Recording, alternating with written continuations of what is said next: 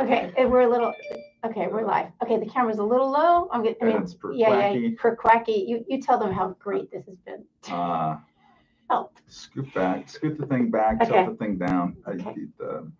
Hi, everyone. Hi. We're really good it's at this. Normal. So. Hey. There we go. All right, get in here. That's terrible. Oh, yeah, yeah, yeah. I'm in my Steve Kornacki yeah. costume. Ah, Steve Kornacki was in this apartment a couple of days ago.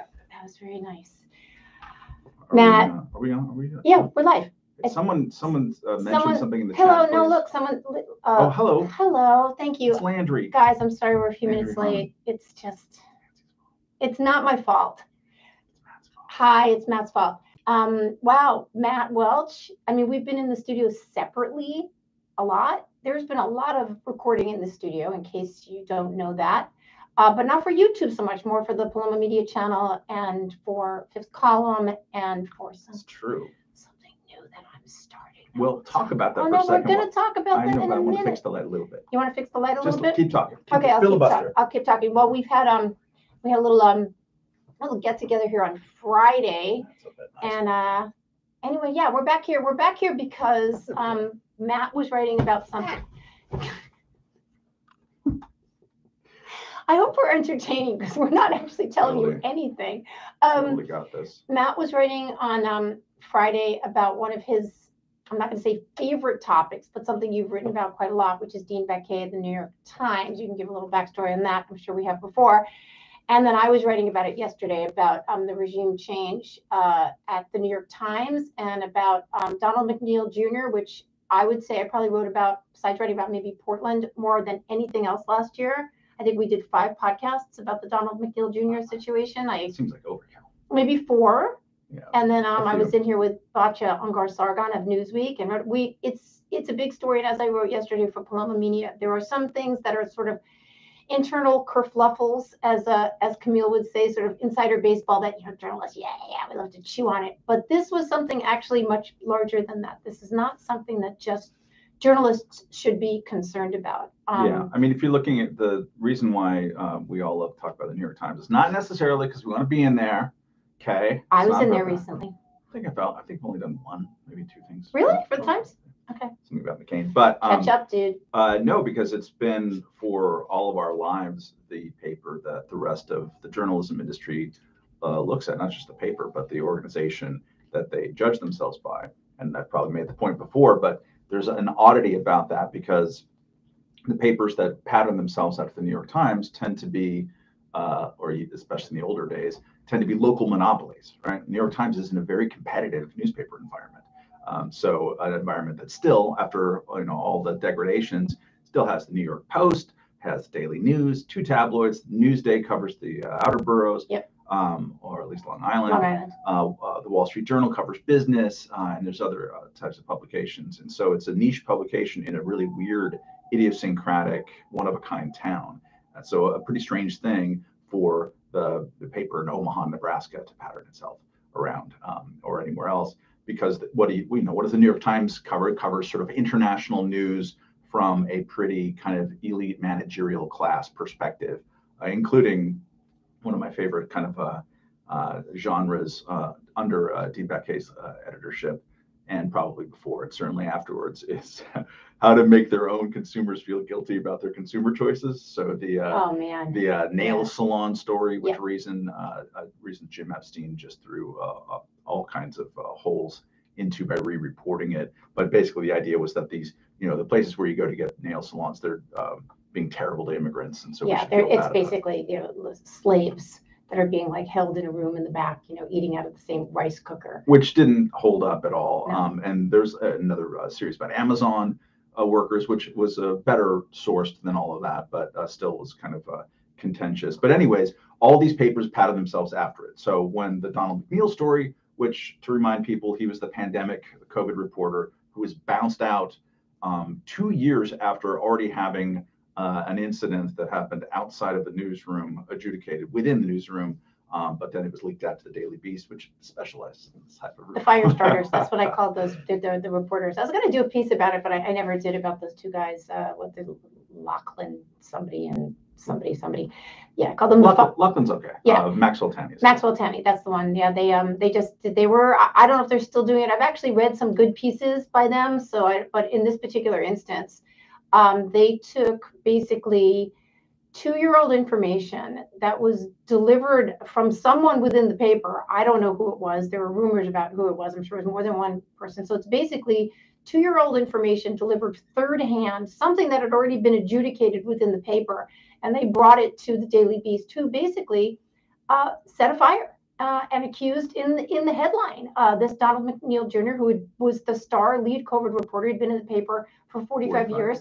Of call, they called him a racist, saying that he used a racist slur. And the reason why this becomes interesting is that he didn't. No, he, he didn't. It was the, the difference between use and mention. And in journalism, we do mentions all the time. That's right. Um, Nancy you? said the word X. Um, yes. And if Nancy's a newsmaker, that is itself uh, of interest, even if the word X is something terrible. It, it's a mean slur about a person. Me reporting that is not itself a slur. And in this case, which wasn't even in the paper, which, by the way, has used that slur in question. And, and you used it the other day. Uh, I, I did. In Reason. You're happy I, about that, aren't you? Well, no. Camille's I, happy about I that. I am, because I, I think I agree with Camille, and I agree. Katie Herzog talked about this once. It's like you you put these words in a bell jar, and you you make sure that they're gathering, gathering, gathering, gathering, gathering more properties to destroy people. Because even if you think the word, you thought it once seventeen years ago, that's it. You're done. People will find a reason to do that. So how do you do that? You you add sunshine to it. First of all, I've never used the word in my life, no interest in using it. But the thing is that you to to I hate weaponized, it's terribly overused, but that's exactly what what has been done. And that is what the Daily Beast did. And they did it from my perspective, and I actually looked into this quite a lot. Um, in order to get Donald McNeil unseated. Now, the Daily Beast reporters could care less, I'm sure, if Donald McNeil is unseated, but certainly what was called, you know, the one hundred fifty or so people within the Times wanted him out. Why? I mean, to me, it's ambition. It's a new way to do things, and um, and they were successful. Maybe, but, maybe he was an old prick. We don't know. But and, like... well, even if he was an old prick, then then call him an old prick. Yeah. You know, and then use what's actually there as opposed to, but but let's talk about, I'm, I'm going to let you so, take over the failings of Mister Baquet. So, I mean, uh, this happened on his watch. Uh, Dean Baquet, um, uh, it was announced last week that he's uh, taking the mandatory age sixty-five retirement from the editorship of the New York Times. Interesting, right? I didn't know term, that. They have term limits. Yeah. Um, two of the last four didn't quite make it there. They were bounced before. Yeah. Well, um, for reasons. Reasons. Uh, Howell Raines uh, and Jill Abramson both yeah. didn't quite make it to the finish line because of uh, internal controversies. Um, but so uh, Joe Kahn, who's the managing editor, Joseph M- F. Kahn, whatever, um, he was groomed by Baquet to be his replacement.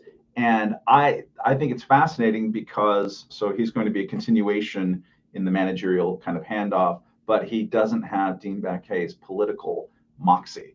Uh, Baquet, who I worked with at the L A Times, he was the editor of the paper there. I was on the opinion page, which he didn't oversee. Um, but he has always been, everyone has known him, like even at the L A Times back then, it was, uh, oh, he's going to be the editor-in-chief of the New York Times someday. Like, we knew his trajectory. He comes okay. from the uh, Times-Picayune in uh, New Orleans. Very good investigative reporter, did great stuff in Chicago huh. as well. I didn't yeah, know that. I um, didn't just know today, that. As a matter of fact, it was announced what his uh, next act is going to be. It's going to be create to create an investigative journalism fellowship thingy at the New York Times, uh, and that will hopefully um, be used to uh, seed stories at local uh, newspapers and regional newspapers, which sounds great. It sounds like an actual perfect thing for Dean Baquet to do in the context of New York Times. It was very interesting to see how many people, smart um, uh, media reporters like Jack Schaefer at Politico and uh, Sean McCreish, I believe, at the New York Magazine, referred to Baquet just kind of casually as a politician. Yeah, um, yeah, yeah. I remember you saying that. Which but... is not usually our, our fondest term as journalists. And then like, you said Kahn does not have that. He doesn't he have doesn't. that kind of slickness or gloss or whatever. So, so Baquet was just, is always, we live in a moment where there's this, this uh, category of editors, right? I would put Dean Baquet um, at, at the New York Times, uh, Marty uh, Baron at the Washington Post, right. who just left uh, yeah. a few months back, Jeffrey uh, uh, Goldberg at the Atlantic, mm-hmm. and I'm leaving leaving out one other, uh, David Remnick at the New Yorker. Mm-hmm. Uh, what have they all experienced? They're all roughly around age sixty, sixty-five, in that in that era, all of them have had the newsroom revolt. They've all had the all staff on deck meeting to talk about why this uh, idea or publication, columnist, or person that we were even going to feature at a conference, in the case of the New Yorker, they were going right. to interview Steve right. Bannon. Right. Um, and why that was terrible because these people are racist and, and we shouldn't platform them. And all of them, to various degrees, caved underneath this. And the and the people who...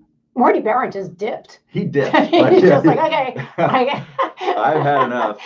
No, there's a, uh, it's a fascinating, uh, Barry Weiss, when she left the New York uh, Times opinion page a couple of years ago, she sent a scorched earth memo. I'm going to I'm gonna actually put some uh, show notes in here later to like piece, pieces Matt have written, that I've written, and Barry's and, and all that stuff. Anyway, carry um, on. Uh, in which she said that there's a generation gap between younger staffers. In fact, she's part of that generation. Right. She has different, she has old, right. old, old, man, old prick ideas. Yeah. Apparently, I say that with fondness. Um, but uh, and the, the younger people uh, are are more likely to talk about uh, you know that they're they're experiencing injury mm-hmm. by uh, mm-hmm. words or deeds done um, at the paper, and who see journalism as more uh, of an issue where we need to use moral clarity instead of traditional ideas of sort of fairness and and uh, and uh, not objectivity, but uh, a sense of balance. Um, and so these younger people who are really heavily on social media and they're heavy on Slack internal internally um, have much different ideas than the old dudes like Dean Baquet and and otherwise. And when she said this two years ago, what happened? She was roundly denounced in public. This is, uh, in fact, she had made this claim before she left. Um, she was roundly denounced in public by her colleagues, like, that's not true. There is no generational divide. And yet what happens when you see all of the reporting about Dean Baquet and the challenges that the new editor is going to uh, face? It's like within two years, it's like everyone acknowledges that there's a generational divide. Um, and that divide is going to largely dictate what these elite journalistic outposts are going to do. And therefore, the journalism that you are all going to consume, what's going to be colored by. Right. So that's why I want to say it's not just a little internal kerfuffle. Yes. And let's just use, for example, the McNeil story. Okay. So what I, okay. I know that we're older, part of the older generation, and maybe we're schooled in a different way, but the way I understand journalism to work is you go get the best information you can, you check it, you stitch it together in a way that, you know, tells the story in a way that is going to inform the reader. And then, you know, if you get something wrong, you fix it. And then you keep, you know, writing stories as they go along. Well, when you instead cherry pick information and make sure to make it as inflammatory as possible because you have a mission, that is what happened at the Times. And that is what Dean Baquet caved to. And the, of course, the money line is uh, we do not accept racist language, no matter what the context. Is that what yeah, it was? It yeah. was. I'm, I'm, I'm, I'm mashing it up a little. But okay, so you've now just had someone that says that the, the arguably intent doesn't matter. Intent doesn't matter. The the most successful newspaper in the world has just said intent doesn't matter. Of language. Of language. Okay. So what are you fucking doing? Are you making cream puffs over there, or are you working with language? Okay, and are you working with language where you're putting sentences together? Well, when you've just decided that intent doesn't matter, then you can just do whatever you want, which is what they did. Well, and and they, in the face of criticism, uh, backtracked from that, and that's part they of did. That was part of Baquet's uh, politician-ness. He was always yeah. trying to um, give these really like slippery rationales for what the Times standard uh, is. He did this also uh, constantly whenever it had something to do with uh, Islamic terrorists and, and, re- and representations of the Prophet Muhammad. Uh, God rest his soul, whatever we're supposed to say, inshallah. Um, uh, like uh, he would say, well, we're against gratuitous insult. That's our standard. Um, and oh, over here, here's a picture of the Pope made out of condoms. Yeah. yeah. I mean, what's it going to be? Uh, uh, but he would always invent a new standard, and he did that with the the intent language. What that the standard actually is is how much the person in charge is going to be scared of the internal newsroom mob that day. Uh, and that's a weird, scary standard. And oh, you think? We know uh, uh, quite a few people who work at the Times and, and are conversant with them, even in a parasocial way. And oh boy, there's a there's a large number of people who work there who aren't as loud as the generation underneath them who are constantly agitating. And that is fascinating. And who is going to win that um, is, is it's up in the air. Um, what I find interesting is that Joe Kahn has a very interesting pedigree. He's rich as oh yeah, he comes from the Staples family. Uh, his hands are very soft. Um, be nice. I'm he, just like, saying, taught he's himself so... Mandarin. He's uh, oh no, no, he's very accomplished. He's, he's very accomplished, accomplished, but he's he's definitely from a rarefied kind of world. But he's not a glad hander. He doesn't stride through the newsroom. There's lots of people who work there who've never met him, um, which is they never could say that about Dean Baquet. He's like smoking cigars and let you know that he's around. So. Uh, if you lack that political skill and kind of uh, sense of charisma, as David Lee Roth taught us, um, then uh, how are you going to deal with that question? And then how are the outsiders going to try to work you as the rep? We've already started to see that with Nancy's favorite columnist, Nan uh, not Nancy, but uh, uh, Margaret Sullivan. You're the same. My my favorite columnist, Margaret Sullivan.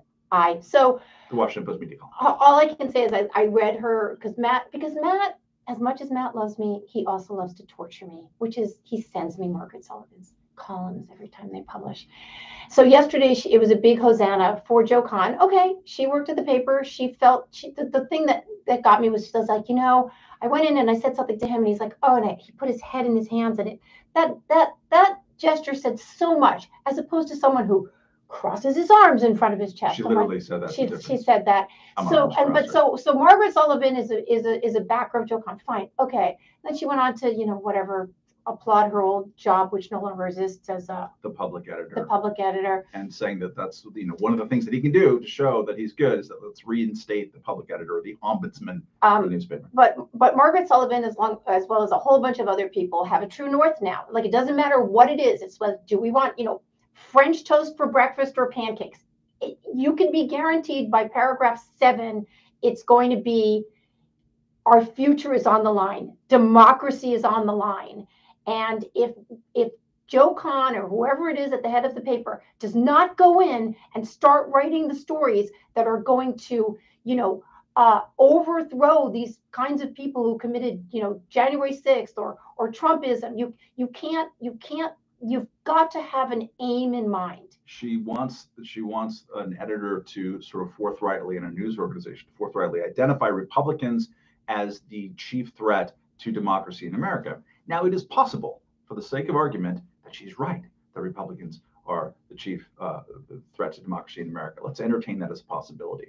Um, as a news organization, as a journalist, what's the best way to combat that? And you can see, you can tell by the people who are already working the reps, including Margaret Sullivan, on Joe Kahn, what do they get to exercise on a daily basis? It's usually adjectives. They want to adjective their way out of this, or to not platform. There was a, a piece the other day uh, in the New York Times, pretty good piece, about Chris Rufo, Christopher Rufo, who is a education activist. He was right next to uh, Governor DeSantis in Florida the other day with the anti-C R T, anti-Disney bill. Um, he's a total opportunist. He's a political hack. He's very entrepreneurial. He's very consequential in America right now. It's a good idea, if you are a journalistic outlet, to do a profile trying to understand who and what is driving Christopher Rufo. The Times did that, and a whole bunch of people who are on the democracy is dying in the, in the next breath, in darkness uh, uh, beat uh, were completely outraged by what they had a nice photograph of him,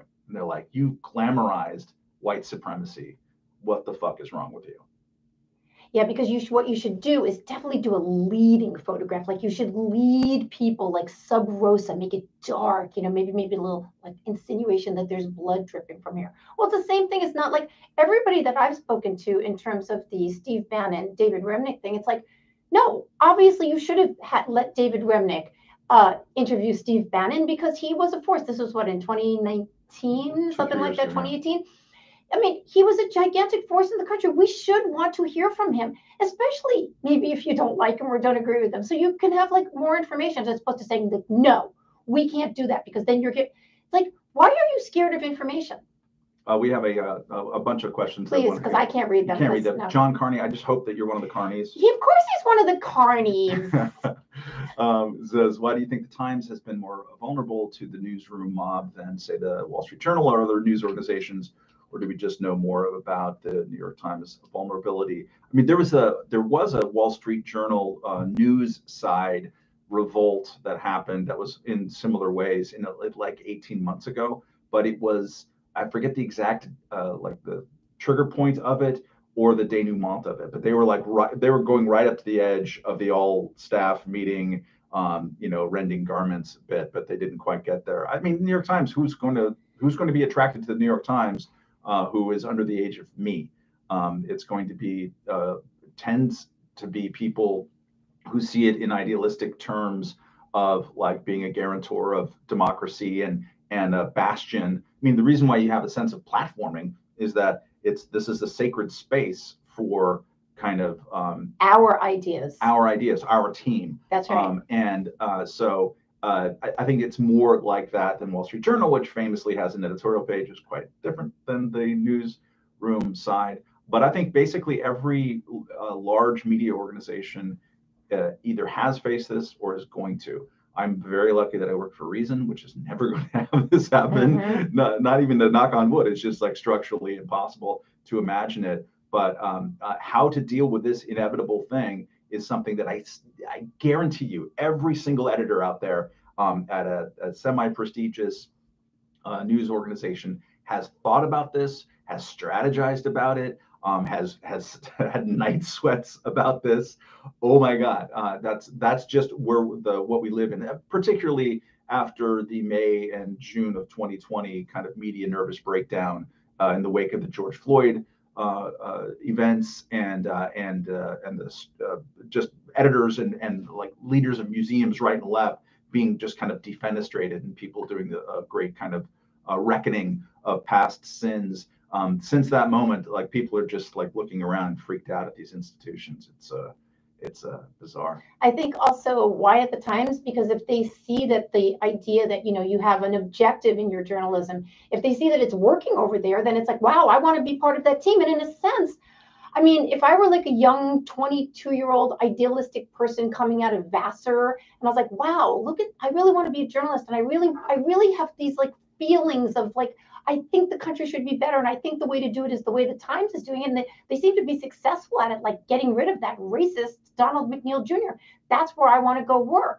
Well, I think, you know, our obligation as people, and we got a, I had a little something on Paloma Media yesterday. I got, we got like a fan letter saying like, thank you for writing about this. I think I really was looking for stuff about Donald McNeil Junior And so we should know, and I'll put a link into it. He wrote a big piece um, on his Medium um, page about uh, Joe Kahn coming in and what he thought was possibly going to be the result of that. He actually had some pretty nice things to say about Baquet, which I thought was pretty generous. He's like, he's like, you know, I, I, you know, he's a good guy. We've known each other for a very long time. They're probably around the same age. And he's like, I didn't like the way things turned out, but, but here's, but what he did say about Kahn was like, if Kahn doesn't think that there are actually Maoist struggle sessions going in, he's got to open his eyes. Yeah. And I think it is up to us as people who are like, you know, can see that this is pretty clearly happening, though I have one add something to add to that, which is kind of sounds like I'm being conceited, but I don't mean it to be.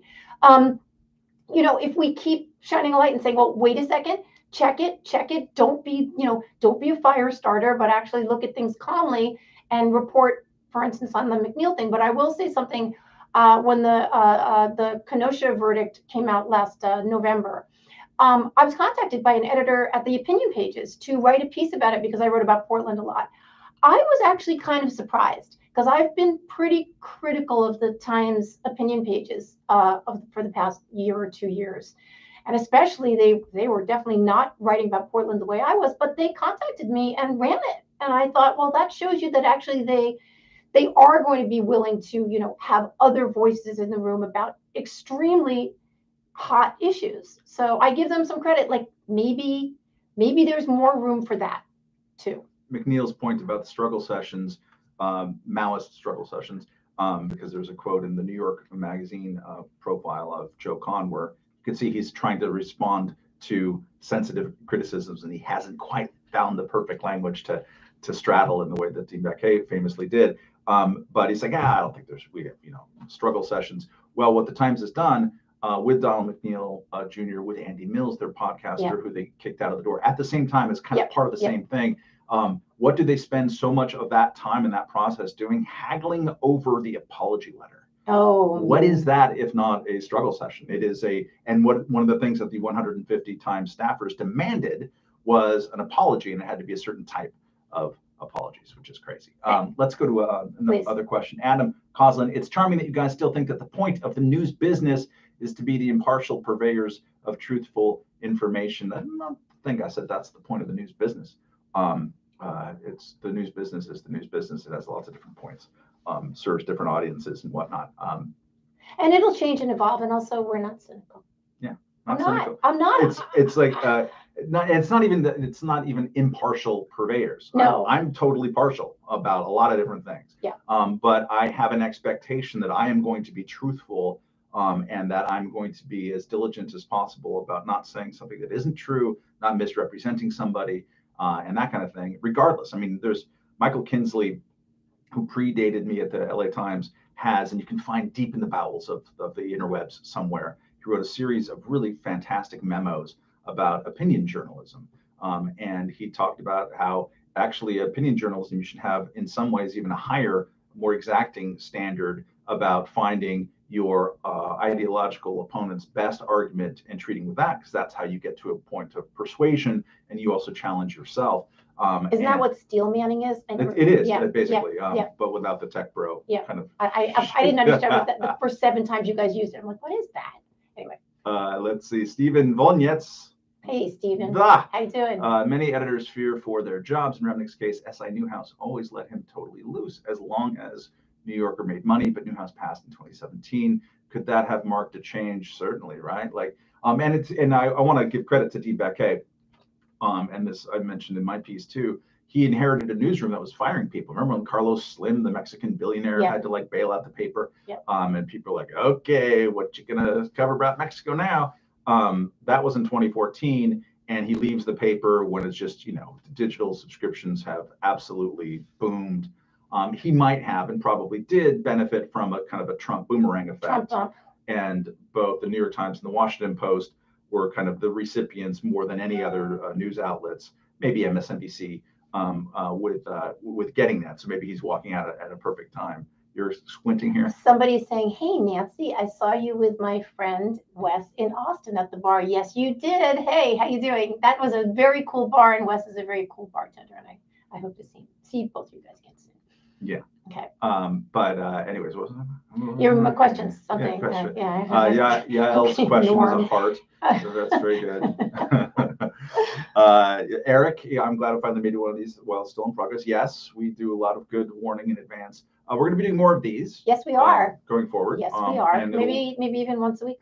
Could, could yeah. we just do it? T- should we just do it uh, Tuesday? Tuesdays. Tuesday, Tuesday form, lunch. The forty-minute bitch on Tuesdays? That's right. The forty-minute bitch.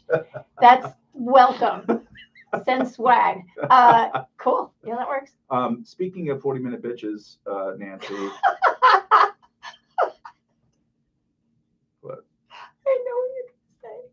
Do you want to tell the kids about your new thing? Yeah. So what, part of what we're we're doing this we're doing this in the studio, which uh, we yep. christened Paloma when we built it out a year and change ago. Yeah, um, yeah. Actually, I think we didn't actually do the first one until about a year ago uh, last month, because we like I was putting stuff up with my nightgown and buying equipment. But yeah, it's about a year old. We're about a year old. This little studio. And we started a website um, that you all should go to, paloma media dot com. Yep. Um, last November, and uh, part of the idea was like, let's just sort of let's use this space and work and do things and find stuff. Uh, incubate things and whatnot. Uh, one of the great ones, Yael's in the in the comments, the Ask a Jew with Yael and uh, Hialeah, whose name I'll always butcher. And Hialeah is new friend. So it's Ask a Jew uh, podcast. You can find it wherever you get your your podcasts. And uh, they actually might start a little like a Substack addendum so that they could like. I think they should go straight to OnlyFans. Yeah, Let's, well, like, cut out yeah, yeah, yeah. With the Let's... well, with the dick-shaped hollows, because that's that's true. That's that's that's one of their specialty. Hialeah's specialties is baking the dick-shaped hollows. But uh, hi guys, girls gotta make money, right? Okay. Yeah, a, so um, but yeah, Ask a Jew. Ska record. It, yeah, that's right. Got um, Ask a Jew got like got named best Jewish podcast of twenty twenty-two. So yeah, go, actually, it's kind of our like breakout podcast. We're just riding in your wake, Gail. But now. Now, well. Uh, yeah, so there is a, uh, it's kind of a cute story, actually. There's um, there's a journalist named Sarah Heppola. She's in Dallas. And about back in February, she had a pretty cool essay called um, um, The Things I'm Afraid to Write About. Matt sent it to me. I loved it. Turned out like the same day she wrote an, an, an email or a letter to the Fifth Column. It was a mash note. A mash note, basically. Were there pictures for Michael? Sad. Um, uh, and saying, oh, this is, you know, whatever most, I don't know, forward thing anybody ever did to get on your podcast, because she just wanted to meet the guys because they helped her through, as the Fifth Column guys have helped a lot of people through the pandemic, making them feel less crazy, like you feel like feel like you know them anyways. I wrote to her, we started talking, and we started podcasting. And we were just doing it for the Paloma Media Channel, and um, they're people like them. They're kind of fun. They're so great.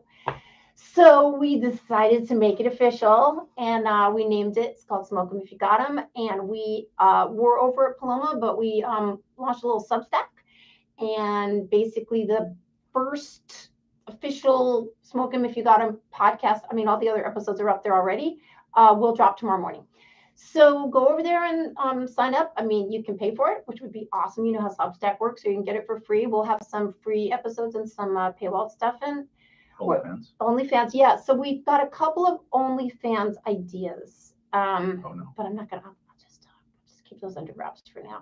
But um, we're talking about we're talking about media. We're talking about girl stuff, boy stuff, sex, drinking, uh, Me Too, um, and you know whatever's hot in the culture right now. So go check it out. The uh, the first episode, which is the only one I listened to because I almost never listen to podcasts. I, I was very surprised that you did. You never listened to podcasts. I wanted to listen to this one. All right. And it was so good. It was just so good. Like two smart dames slinging bullshit. Grown-ass chicks. I grown think that's what they call them. Two grown. She didn't like grown-ass chicks. Right now, it's just uh, journal babes. Over on, yeah. She didn't want. She didn't. She wanted me to use women in the title, and I I, I couldn't do it. Only if you, only if you do it with a, with a Y. What? Anyway, so anyway, so that's yeah, that's uh, that's around. I would love to have you there. Please subscribe. It's fun to watch people subscribe. Look what Eric says. He says it's really, it's re- I've really been enjoying your podcast with Sarah, so I'm glad it's becoming more permanent. Exactly. It is. Yeah, we decided to do it, and the Substack guys who we've met are so nice and so lovely, Hamish and Chris, and they're like, you should do it over on Substack. I'm like, I think I will. So that's where we are. That's where we are. That's yeah. What we do. Okay. Um. Uh, other questions, uh, comments, concerns.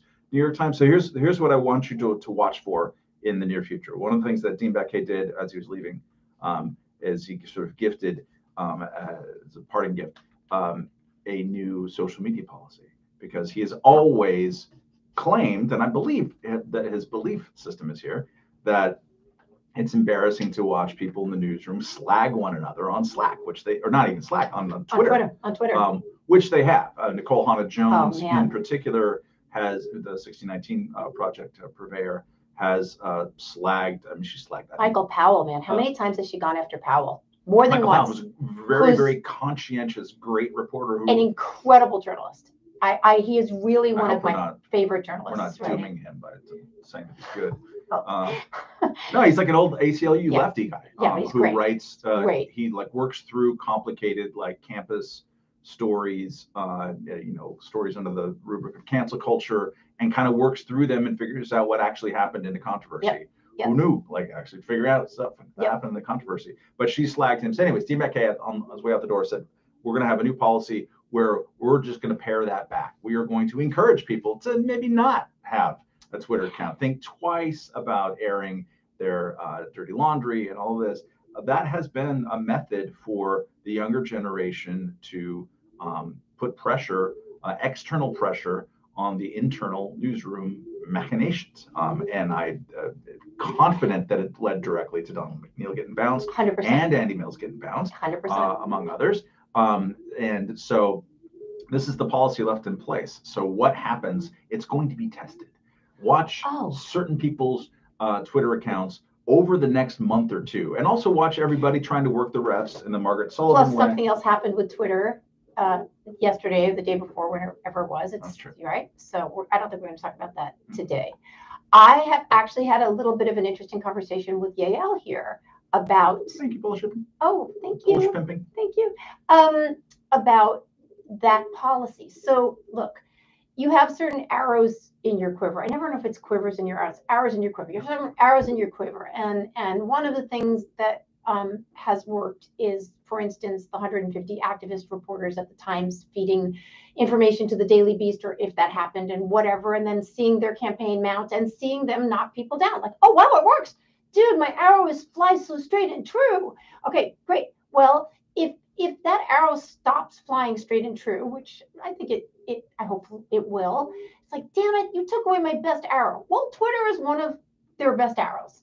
I mean, I don't use it to bring people down. I use it to comment, certainly. But um, so I talked to Yael about this, and she's like, you cannot, you cannot, it is how people under a certain age use social media, whether it's TikTok or Twitter or OnlyFans. um, so, I mean, I I think people should just not use it to bring people down. But obviously, that's never going to happen. So it will be interesting to see how, how people get around this edict at the Times. And also, people are like, they don't have, the paper does not have the right to tell its employees that they can't do that. What do you, what do you think about that? I mean, uh, I'm a, I'm old prick. Uh, so like uh, so many old pricks around here. Well, I mean, it's, a, it, I mean, it's something that, that comes up. Uh, I mean, the, the, the gradations of Twitter usage on even at a place like Reason, um, it, there's an age skew to the way that it's used, um, to the kind of uh, pr- promiscuity of it, uh, the purposes of it. Uh, it's uh, it's fascinating to watch. So uh, whereas I, I'm glad that I did the Dean, Dean Baquet with Catherine Mangu Ward back in twenty sixteen. I didn't leave any like policy out the door, but I was leaving just as that type of usage is is, is going. So it wasn't a big problem for me what my damn colleagues were tweeting about. Um, uh, and so I never had to really face it, um, but uh, but it's an it's an issue of, of any editor in any place. And uh, if you're going to restrict, it's going to be hard. It's like tr- trying to take a cell phone away from a kid, um, which I'm or a teenager, which I'm you would you, you wouldn't know anything about that. Love um, to be able to do. Um, um, okay, well, one other point about this, what? Yes, which is that so um, you can already see in the discussion of uh, of Joe Kahn and uh, and such like, and you can see this too uh, around the uh, the new year. For some reason, this was the the anniversary of the January sixth uh, riot in Capitol Hill was bringing similar uh, commentary within the kind of journalism navel gazing uh, sphere, which normally you're safe to ignore, but the ideas that are that are kind of uh, percolating in those places oftentimes get translated into the media that you're going to consume or the journalism sure. product. So it's it's interesting to keep track of, something I paid attention to for twenty-five years and written a lot about. And so one of the big themes of that is that you, this election in particular in November, which is going to be a bloodbath for Democrats. It just, yeah. there's almost no way that it's not going to be.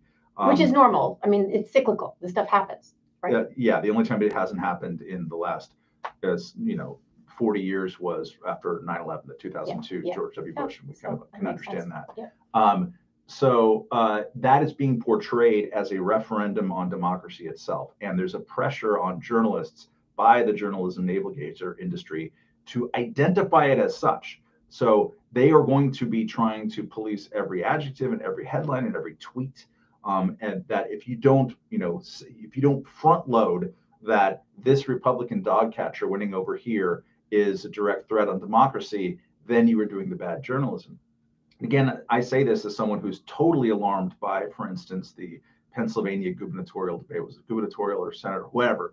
Uh, that happened, I believe, yesterday. Um, there are people, uh, and in Georgia as well, like their opening statement is like, well, the twenty twenty election was absolutely rigged and Trump should have won. Um, yeah. And to the extent that this is a thing and that secretaries of state in places like Michigan are uh, are fabulists when it comes to this, conspiracy theorists, that's horrifying and should be covered. Um, and I think robustly, I don't think that uh, it is going to be a shortcut to accuracy to say that anyone voting for a Republican or the Republican themselves um, is uh, by default a reactionary white supremacist and is going to overturn democracy. I don't think that's going to make journalism better or more truthful, and it's certainly not going to get you a bigger audience, is my prediction. But watch that happen over the next six months. It's going to be fascinating. Uh, quickly, can you read any questions we need to read? Sure. Uh, Polish Pimping says, meanwhile, F B I can entrap people for political press. And no one cares. Uh, uh, don't know if that happened for political. There's a reference to the Michigan government. governor uh, being, uh, you know, allegedly kidnapped. It yeah. was all like F B I yeah. informants all the way down, yeah. which was kind of clear at the beginning, where it was like, it was a good guess at the beginning. I don't know. I haven't seen reporting and, yeah, and share and it. share with me. I mean, I read Jacob Solomon Reason writing about this. Um, please share anything that that suggests that there was a political motivation behind it. Don't rule it out. F B I is not exactly the nest yeah. nest of of non-political motivations. Um, and uh, and I'm, I'm sure there's chicanery afoot, but uh, also I haven't seen that uh, uh, proved or or suggested with any kind of seriousness. Okay, we're bumping up on forty minutes. It's the forty-minute bitch forty hour. Minute bitch. So anything else there? By the way, Matt is reading this not because I can't read, because I can read, but I, I can't see that far. She, so. She's too vain to wear glasses. We know this. Oh, it's it's past forty minutes. Okay. Okay. Bye, guys. We'll see you here next Tuesday. Hopefully see you here next Tuesday. Okay. Okay. Thanks. Bye. Bye. See you next Tuesday.